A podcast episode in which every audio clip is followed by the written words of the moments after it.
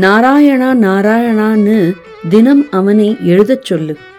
பள்ளி குழந்தைகளுக்கும் மற்றவர்களுக்கும் அவர்களின் மூலம் பக்தியை பரப்பும் நோக்கத்துடன் சென்னை சைதாப்பேட்டை ஆஞ்சநேயர் கோயிலில் காலை ஆறு மணி முதல் எட்டு முப்பது மணி வரை அனைத்து ஸ்லோகங்கள் நாமாவளிகளை சொல்லிக் கொடுப்பது பஜன் ரவி அவர்களின் வழக்கம். ஸ்ரீ காஞ்சி மகா பெரியவர்களால் பஜன் ரவி என்று ஆத்மார்த்தமாக அழைக்கப்பட்டவரின் இயற்பெயர் ரவிச்சந்திரன். ஆயிரத்தி தொள்ளாயிரத்தி எழுபதுகளில் இவரிடம் பயில்வதற்கு பதிவான நபர்கள் நூற்றி முப்பத்தி எட்டு பேர்கள். ராமநவமி தினங்களில் வெவ்வேறு மெட்டுகளில் ஸ்ரீ ராமநாமத்தை அகண்ட ராமநாமமாக இருபத்தி நான்கு மணி நேரமும் குழந்தைகளுடன் சேர்ந்து உச்சரிப்பது மிக பிரசித்தம். பஜன் ரவி குழந்தைகளுடன் ராஜ்பவன் ஆல் இண்டியா ரேடியோ ஆலய திருவிழாக்கள் என்று பல இடங்களிலும் பக்தி இசை நிகழ்ச்சி நடத்தியுள்ளார். ஸ்ரீ காஞ்சி மகானன் பரம பக்தர் மகா பெரிவா பற்றி பேச வேண்டும் என்றதும் உள்ளம் நெகிழ்ந்து ஓடோடி வந்தார் என் வீட்டிற்கு.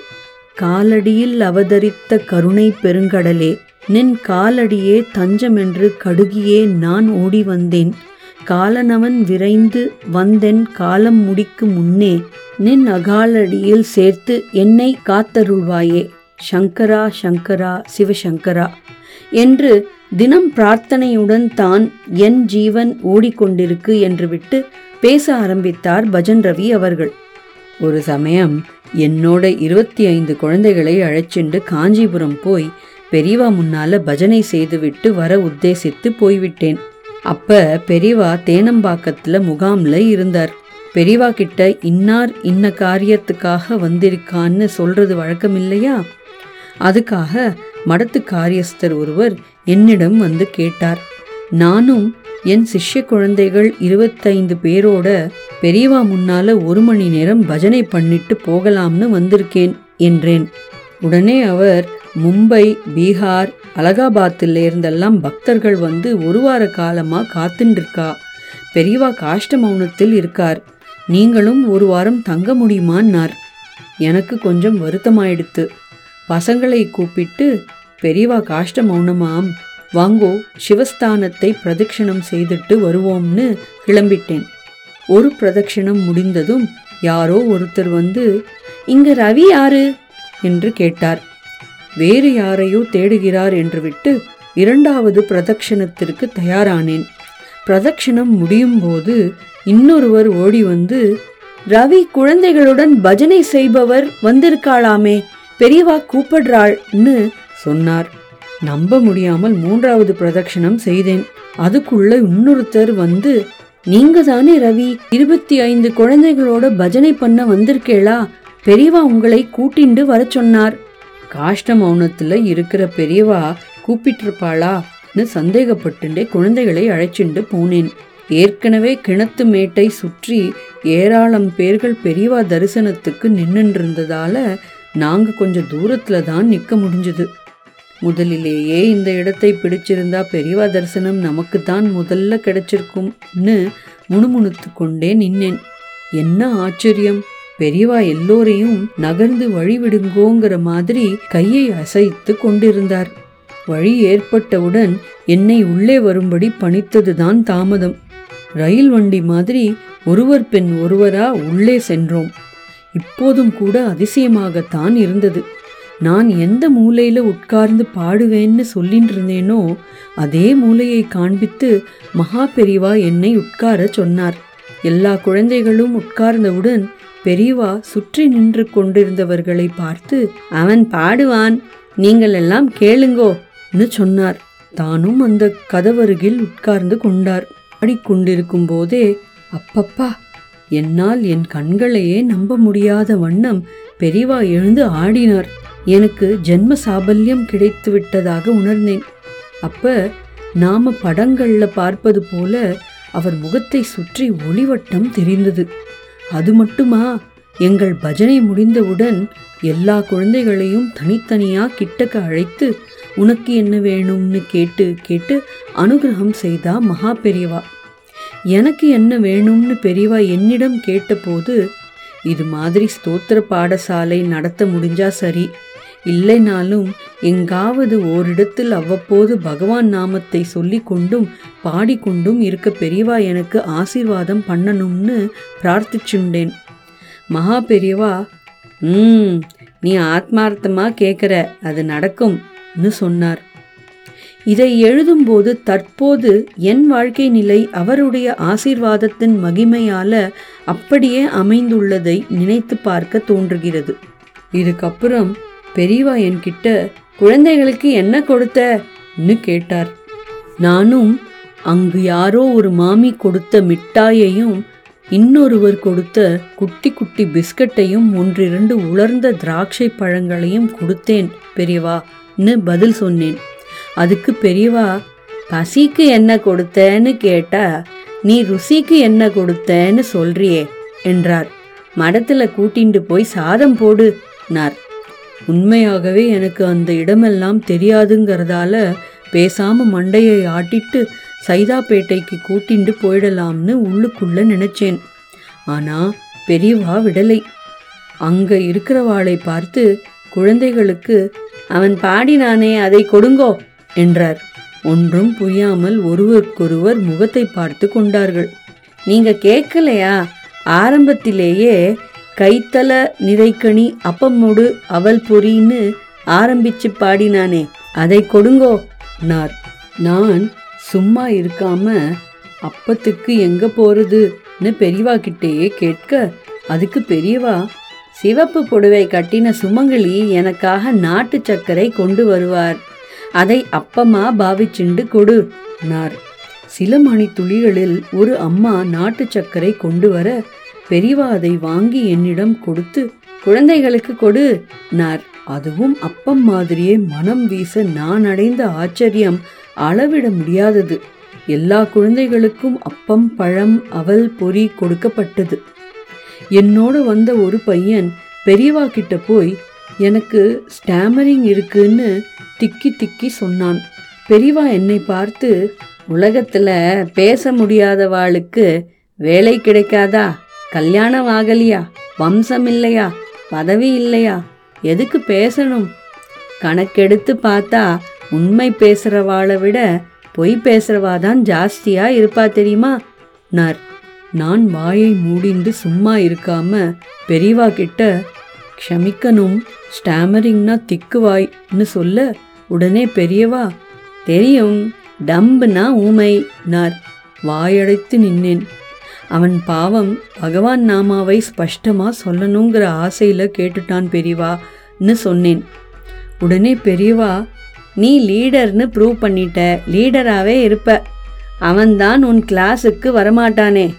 இன்னைக்கு பிக்னிக் மாதிரி வந்திருக்கான். கூழாங்கல்லை வாயில் போட்டுண்டு சுத்துறவனை போய் நீ சொல்றியேன்னார். அப்படின்னா பெரியவா அவனுக்கு ஒரு விமோச்சனம் சொல்லணும்னு கேட்டுண்டேன். பெரியவா கொஞ்சம் யோசிச்சு ம். நாராயண நாராயணான்னு தினமும் எழுத சொல்லு நார் எழுதினா எப்படி திக்குவாய் போகும்னு கேட்டேன். அதுக்கு பெரியவா ஆத்மார்த்தமாக எழுதும்போது அவனை அறியாம நாக்கு அதை சொல்ல ஆரம்பிச்சிடும்.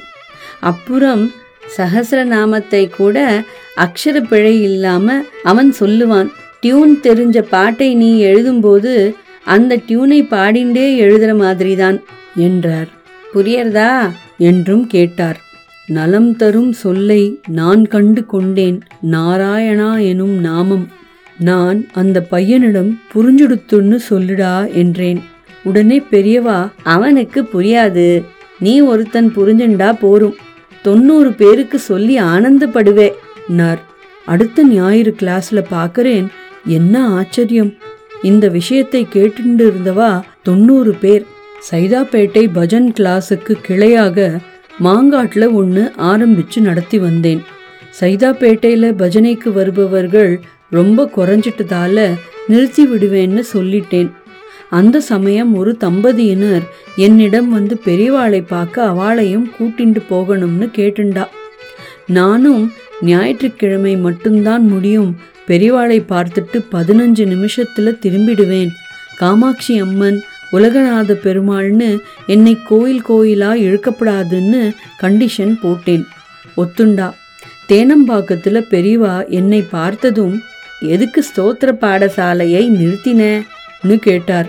பெரியவா க்ஷமிக்கணும். பசங்க வரதில்லைன்னு சொன்னேன். ஓஹோ பசங்க வராட்டி பெரியவாள்லாம் வருவா. நீ பக்தி பிரசாரத்தை நிறுத்தப்படாதுன்னார் சரி குருநாதா சரணம்னு நமஸ்காரம் பண்ணினேன். உடனே பெரியவா உனக்கு தான் சங்கீதம் இருக்கே.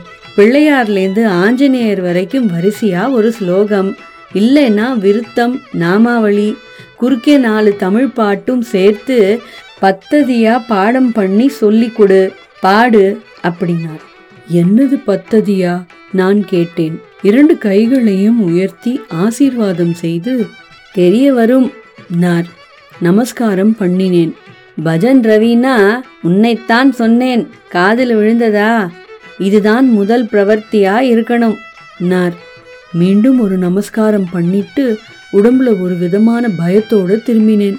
பஜன் ரவின்னு பெரியவாளே ஒவ்வொருத்தர்கிட்டையும் தெரியப்படுத்தினாளான்னு ஆச்சரியப்படுற மாதிரி பஜன் ரவி சார் உங்களை பார்க்க வந்தேன். பஜன் ரவி சார் என் பெண்ணுக்கு பாட்டு சொல்லித்தரணும் பஜன் ரவி சார் நீங்க தான் வந்து பாடணும்னு பல பேர் பஜன் ரவின்னு கூப்பிடும்போது எல்லாம் அந்த மகானுடைய கருணை கடாட்சம்னு தோன்றது எத்தனையோ ஆச்சரியங்களை ஏற்படுத்தியிருக்கா பெரியவா என் வாழ்க்கையில். மகா பெரியவா எப்போதும் என் கூடவே தான் இருக்கா. இதில் எள்ளளவு சந்தேகம் கூட இல்லை. இரண்டாயிரத்தி ஒன்பது நவம்பரில் என் பெண் திருமணம் ஏழாம் தேதி. நல்ல மழை. எட்டாம் தேதி விடிஞ்சா கல்யாணம். கல்யாண மண்டபம் ஒழுங்கா புதுப்பிக்கப்படாததால் எங்களுக்கு ஒழுங்கா கிடைச்சது ரெண்டு ரூம் தான். அதில் ஒன்னை பிள்ளை வீட்டாருக்கு கொடுத்தாச்சு. பக்கத்து திருமண மண்டபத்திலேயும் ஹோட்டல்கள்லேயும் ரூம்கள் ரிசர்வ் செய்து வைத்திருந்தேன். என் பொண்ணு ரொம்ப கவலைப்பட்டாள். பயந்து போனாள். ஒழுங்கா சாப்பிட மாட்டேனாள் அவளுக்கு கவலை அவ அப்பா பஜன் ரவியை யாராவது குறை சொல்லி விடுவாளோன்னு. நீ ஒழுங்கா சாப்பிடுமா எல்லாம் நல்லபடியா நடக்கும்னு சொன்னேன். அவ ரொம்ப பயமா இருக்குப்பான்னு புலம்பிண்டே இருந்தா. உனக்கு என்ன பயம்? எல்லாம் மகா பெரியவா இருக்கா பார்த்துக்குவா பேசாம இருன்னு சொல்லிட்டு வெளியில வந்தேன். ஒரு கூரியர்காரன் வந்து ஒரு கவரை நீட்டி கையெழுத்து கேட்டார். கவர்ல என் மாப்பிள்ளை பெயர் இருந்தது. நான் தயங்கினேன். நீங்க யாருன்னு கேட்டார். அந்த குரியர் ஆள் இவருக்கு மாமனார்னு சொல்றா விடிஞ்சா தெரியும்னு பதில் சொன்னேன். அவர் சிரித்து கொண்டே கொடுத்து விட்டு போனார். மாப்பிள்ளை ரூம்ல கொண்டு போய் கொடுத்தேன். மாப்பிள்ளை அந்த கவரை பார்த்துட்டு இந்த கவர் யார் அனுப்பியிருக்கா தெரியுமா? ஹோசூர் கணேசன் மகா பெரியவாளுக்கு ரொம்ப வேண்டியவர்னு சொன்னார். எனக்கு ஆச்சரியமாக போயிடுத்து. இப்போதானே மகா பெரியவா இருக்கா பார்த்துப்பான்னு சொன்னேன். அவர் காதில் விழுந்துட்டதோன்னு சந்தோஷம் தாங்கலை. மாப்பிள்ளை என்னையே பிரிக்கச் சொன்னார். தயங்கியபடியே பிரித்தேன். இரண்டும் மகா பெரியவா படம். ஹோசூர் கணேசனுக்கு இவரின் தரிசன அனுபவமும் இந்த புத்தகத்தில் முன் பக்கங்களில் இடம்பெற்றிருப்பது எனக்கு ஆச்சரியம். கல்யாணத்துக்கு வர முடியலே போல இருக்குது அதான் இரண்டு படங்கள் அனுப்பிச்சிருக்கிறார். ஒன்று எனக்கு ஒன்று உங்க பொண்ணு அருணாவுக்கு என்றபடி படத்தை கொடுத்தார் மாப்பிள்ளை. எடுத்துக்கொண்டு ஓடிப்போய் பெண்ணிடம் கொடுத்தேன். என் கண்கள் குலமாகின என் பெண்ணும் கலங்கிவிட்டாள். காரணம் தெரியுமா? அந்த படத்துல மகா பெரிவா உட்கார்ந்திருந்தார்.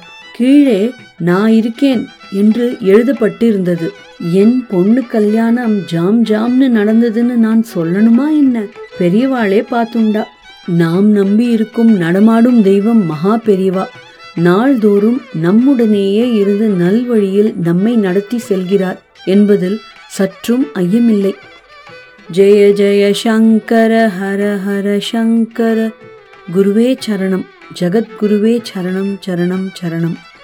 பஜன் ரவி சைதாபேட் சென்னை. जय जय शङ्कर हर हर शङ्कर